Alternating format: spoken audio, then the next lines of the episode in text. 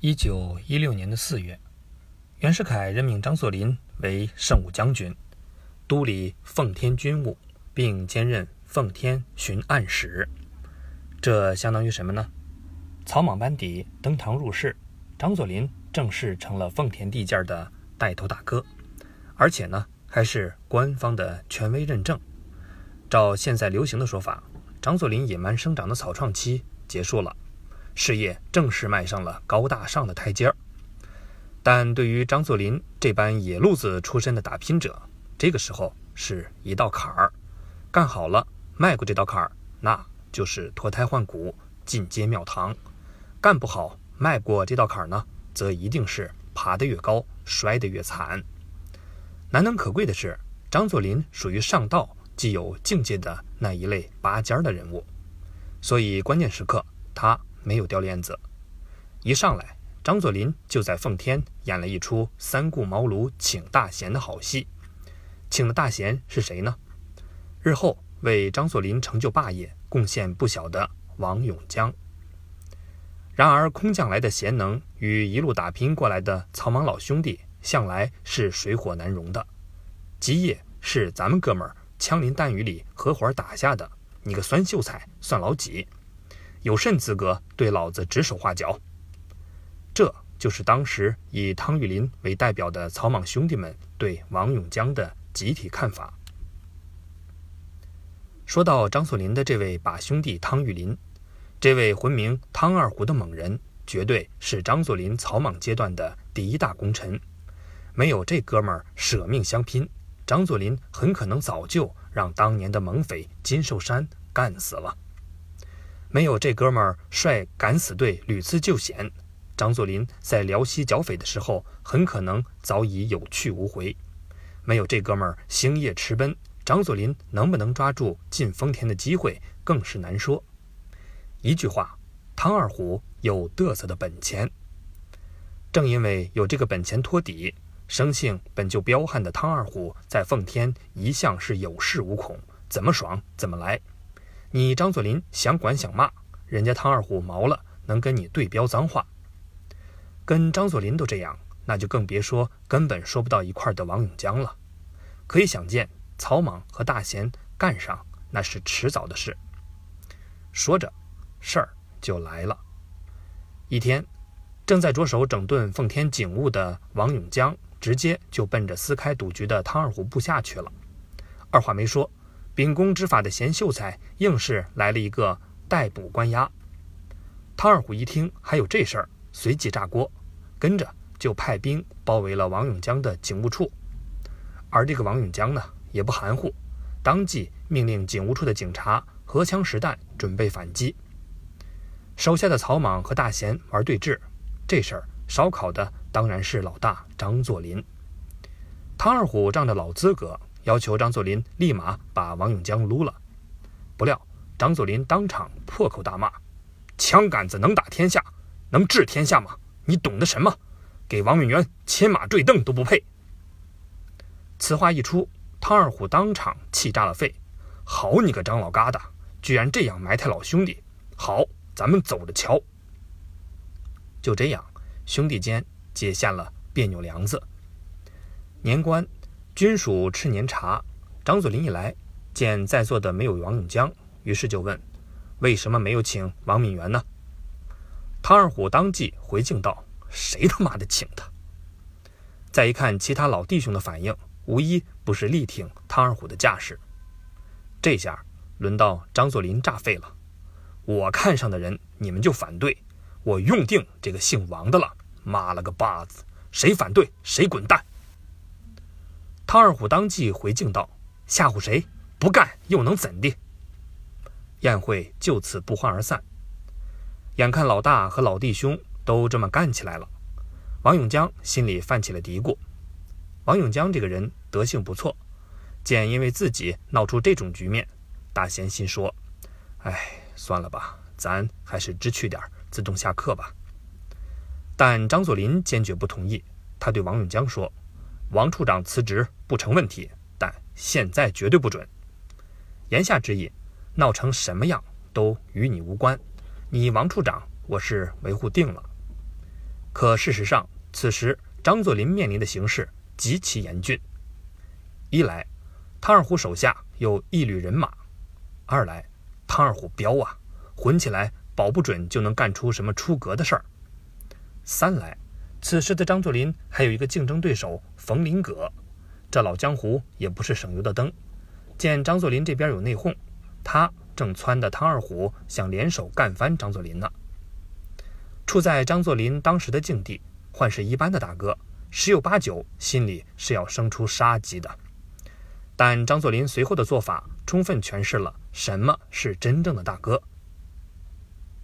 遇到兄弟叫板挑战，上来就灭的这样的大哥，终究不过是险恶江湖中的小角色。真正有霸气的大哥，则一定是只斗不灭。在如张作霖这样的江湖大哥心中，如果连豆腐手下兄弟的底气和手段都没有，那又何来今后的称霸江湖呢？杀人不算大能耐，让人彻底折服才是真本事。正是因为有这样的心胸和霸气，咱们才能看到张作霖随后的应对之道。面对汤二虎的嚣张紧逼，张作霖做了三件事。第一件，斗狠但绝不绞杀。为了防止汤二虎举兵造反，张作霖对汤二虎的五十三旅进行了周密的包围监视。只要你汤二虎敢动，不杀你，但绝对要把你捆了。第二件，张作霖干得更漂亮。汤二虎当时没少在二十七师内部搞暗地策反。张作霖虽然掌握了被策反者的名单，但张大帅却一不抓，二不监视。完全就是后来郭松龄兵败后烧暗通者密信的手笔。那张作霖究竟要怎么干呢？真正的枭雄级大哥，从来都是搞人心决策的个中高手。面对人心的暗动，张作霖一不做二不休，直接搞了一个二十七师营以上将领集体大会。在会上，张作霖就问众人一个问题：我这个师长够不够格？你们是跟我干？还是跟汤二虎反，这就是光明正大的力量。很多事就是这样，人心越演越深，越晒越亮。在张作霖的霸气询问下，汤二虎是瞬间就失去了人心。大哥没毛病，汤二虎太过分，太不顾全大局。经过这一场光明正大、很有人格魅力的众人大会，在二十七师内部，汤二虎呢很快。就陷入了被孤立的境地，而张作霖呢，依旧是斗而不灭。他随即给汤二虎的五十三旅让出了一道口子。张大帅的意思很鲜明：我不顺势搞垮你，你汤二虎带着你的部队移防新民吧。如果还想斗，我张作霖奉陪到底。这叫什么？请贤至少要三顾茅庐，斗敌也非得三擒三纵。唯有如此，才能折服人心。接下来就轮到张作霖干的第三件事了。这回比的是运筹手段。就像咱们上面说的，汤二虎斗了两回，心里还是不服气，加之还有冯林阁在一旁撺掇，所以兄弟相斗的戏码还得继续。这第三回呢，是汤二虎联手冯林阁一起对付张作霖。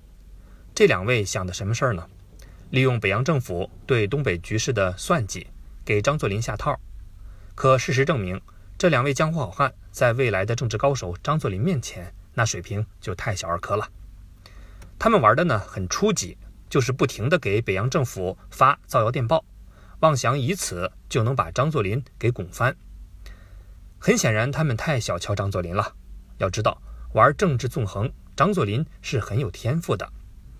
就在这两位还没开窍的时候，张大帅人早早的就在北京深耕政治人脉了。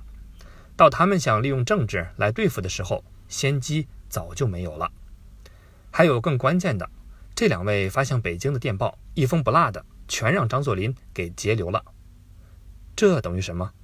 造谣的电报还没发出去，张作霖的应对电报已到了段祺瑞的手里。一点悬念没有，此番争斗的结果。让汤二虎外加冯林阁很难看。段祺瑞呢力挺张作霖，老段派了两个师协助张作霖看乱。有两个师协助看乱，汤二虎、冯林阁完全没法玩了。两个人还能怎么办呢？冯令阁只能老实待着，汤二虎更惨，直接让撸成了光杆司令。然而，最精彩的大戏还在后头，这才是张作霖大哥之道的精髓。几年以后，张作霖过生日，大帅府里上演了一出土城相会，说的是在土城，张飞和关羽战场相会，关羽最终过五关斩六将的故事。不料大戏唱到精彩处，张作霖呢突然泪流满面。人家兄弟失散了还能相会，可我那兄弟一去就不回来了。此肺腑之言一出，众兄弟无不感慨万千。大收锣鼓之后。张作霖呢，一连又做了三件事：一件呢，在汤二虎的老家给汤家开了一个当铺；第二件呢，把汤二虎老爹的灵柩迎到了奉天；第三件事呢，是把汤二虎老娘和大儿子接到了大帅府。三件事情做完，张作霖给汤二虎去了一封情真意切的信，信中尽是兄弟间昔日的患难真情。当看到这封信的时候，唐二虎呢，两手发抖，热泪盈眶。我那老疙瘩呀，二哥对不住你。所以说，真正的江湖大哥，一定是纷争之后不见尸骨，但见血肉人心。